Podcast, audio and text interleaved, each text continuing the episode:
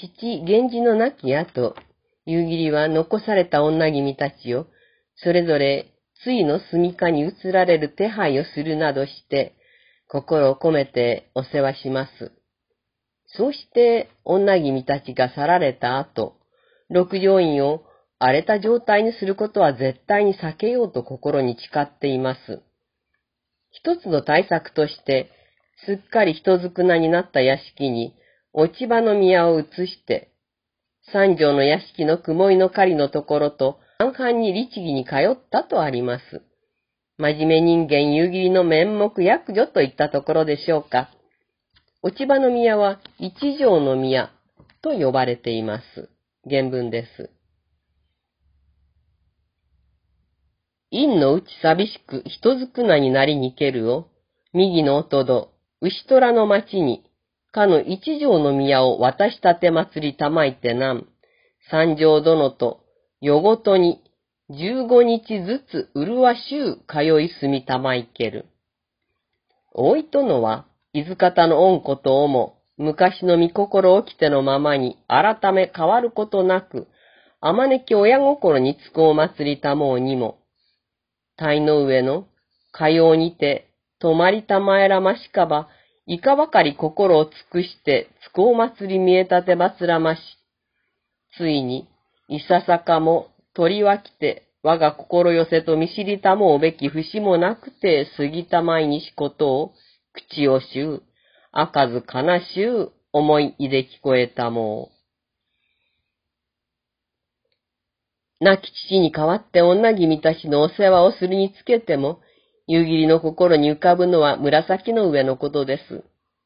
あの方にこうして尽くすことができたらどれほど嬉しかっただろうに、と亡くなってしまったことが残念で悲しくてたまらないのでした。ところで今や夕霧は右大臣となっており、その威勢をしのぐ者など見当たらない権力者です。また夕霧は、制裁雲井の狩りと、第二夫人、東の内志之助との子を合わせると、男の子六人、女の子も六人、計十二人もの子供に恵まれています。父源氏とは違って古福者なのです。そして、その長女はすでに東宮に受代していて、長を誇っており、東宮の弟の巫女のもとには次女が嫁いでいます。この方は次の東宮と目されている方なのです。さらに、そのまた次の弟、兵部教の宮には、六の君が縁づくのであろうと世間では噂されていました。ただし、兵部教本人はあまりその気はなかったとあります。ちなみに、兵部教は、仁王の宮と呼ばれる方です。そのあたりをちょっと原文で読みましょう。大い殿が夕霧です。大い殿の身娘は糸あまたものしたもう。大姫君は東宮に参りたまいて、また岸郎人亡き様にてさぶらいたもう。その次々、なお、皆ついでのままにこそはと世の人も思い聞こえ、記載の宮ものたまわすれど、この兵部教の宮はさしもおぼしたらず、我が見心より怒らざらんことなどは凄まじくおぼしぬべき恩景色なんめり。さて、先ほどお話しした兵部教、仁王宮の北の方候補と噂されている六の君は、雲井の狩りではなくて、内志之助の子です。この子は、六人もいる女の子の中でも特に優れた容姿だったらしく、夕霧は大切にしていました。母親の身分が低いことから、源氏が明石姫を紫の上に預けたように、夕霧もその娘を六条院に移した落ち葉の宮に預けました。落ち葉の宮は皇女ですから、母親の身分として問題がないというわけです。それに、宮には子供がありませんから、寂しさを慰めるためにもちょうど良いだろうと考えたわけです。原文です。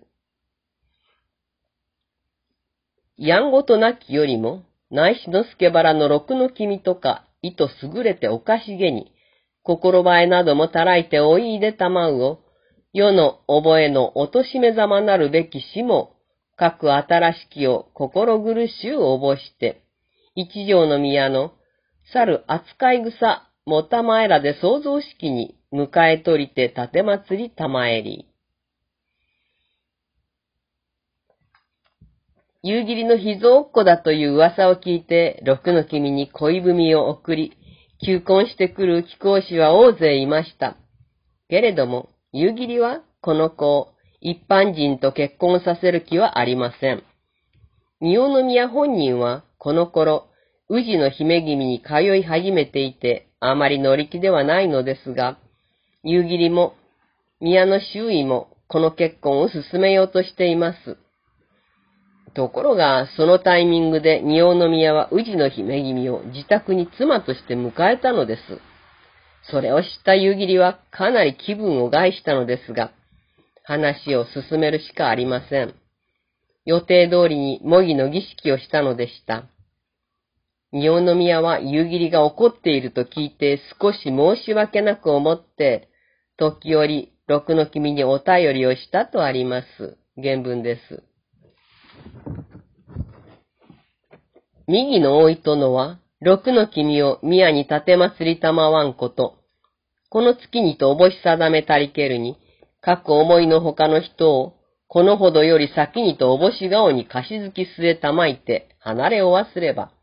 意と物しげにおぼしたり、と聞きたもうも愛おしければ、御文は時々立て祭りたもう。御模擬のこと、世に響きて急ぎたまえるを、述べたまわんも人笑いなるべければ、二十日余りに着せ立て祭りたもう。そしてしばらく経って、仁王宮も母中宮に説得されて、しぶしぶながら、六の君との結婚を了承したのでした。約束の日、夕霧は六の君の住む六条院東の音戸で待ち構えるのですが、宮はなかなかやってきません。自宅二条院に妻を置いて出て行くのがかわいそうでぐずぐずしてるのです。次第に夜は更け、夕霧は気が気ではありません。痺れを切らして、息子を仁王の宮のところへやります。原文です。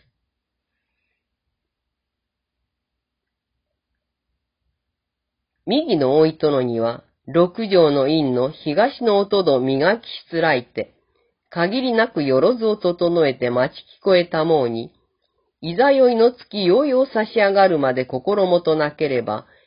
意と死も、見心にいらぬことにていかならんと安からずを申して、穴いしたまえば。この言うつ方、うちよりいでたまいて、二条の院にな、なんおわしますなる、と人申す。おぼす人を、もたまえればと心やましけれど、今宵過ぎんも人笑えなるべければ、巫女の塔の中将して聞こえたまえり。大空の月田に宿る我が宿に松酔いすぎて見えぬ君かな。夕霧からの大空の月さえ我が宿を訪れているのにあなたはお見えにならないのですね。お待ちしてますよ。といった内容の歌が届けられて、さすがに行かないわけにはいかず、宮は服装を整えて出かけたのでした。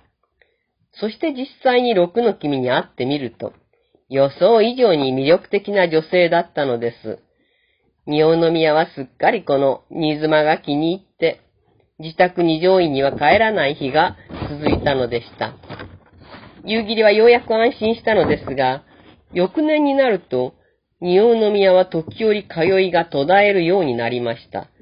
そうすると心配になって、夕霧は様子を見に二条院に立ち寄ったりするのです。娘のことが心配で仕方がないのです。仁王の宮は鬱陶しくてたまらないのですが、無視することもできません。子供たちや部下の貴族たちを引き連れてやってきた夕霧の姿を覗き見て女房たちは、なんて若々しくてお美しくていらっしゃるのでしょう。などと称賛しています。夕霧は50歳を超えているのですが、原文です。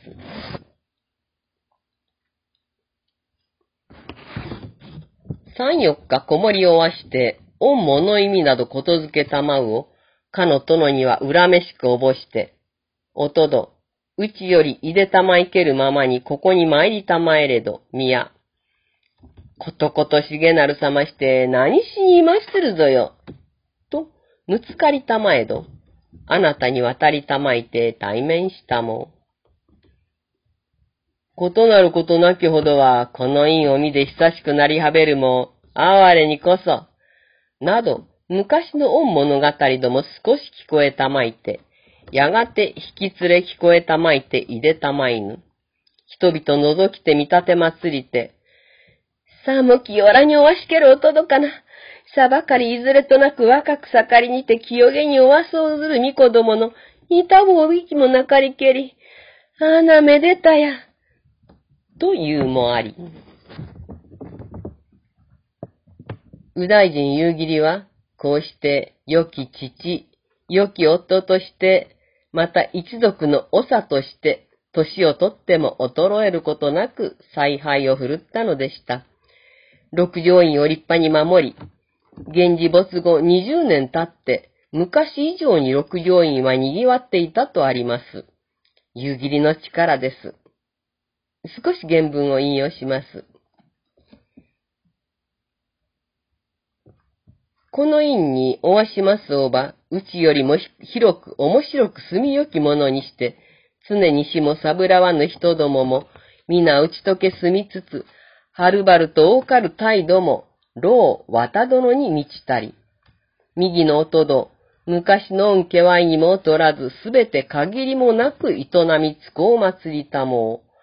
う。いかめしくなりに至る恩像なれば、なかなかいにしえよりも今めかしきことは勝りてさえなんありける。一族は昔よりかえって華やかな存在になっているとあります。その後の夕霧について物語はあまり語っていません。けれども、この先三代までの帝予定者のもとに娘を縁づけているわけですから、おそらくは権力を握り続け、悠々と過ごしたことと思われます。夕霧の物語は今回で終わりになります。こうして見てくると、夕霧が父、光源氏に顔は似ていても、それ以外は似ていないということがはっきりわかります。夕霧は危ない橋は渡らない。自分の破滅をかけるような恋はしない。彼は失敗をしない。不幸にもならないのです。光源氏が輝いて見えるのは、彼が影の領域を合わせ持っているからなのであって、夕霧にはそのような影がありません。父光源氏が人に言えない秘密を抱えた影のある男だったのと比べると、夕霧は全く影のない男、秘密のない男なのです。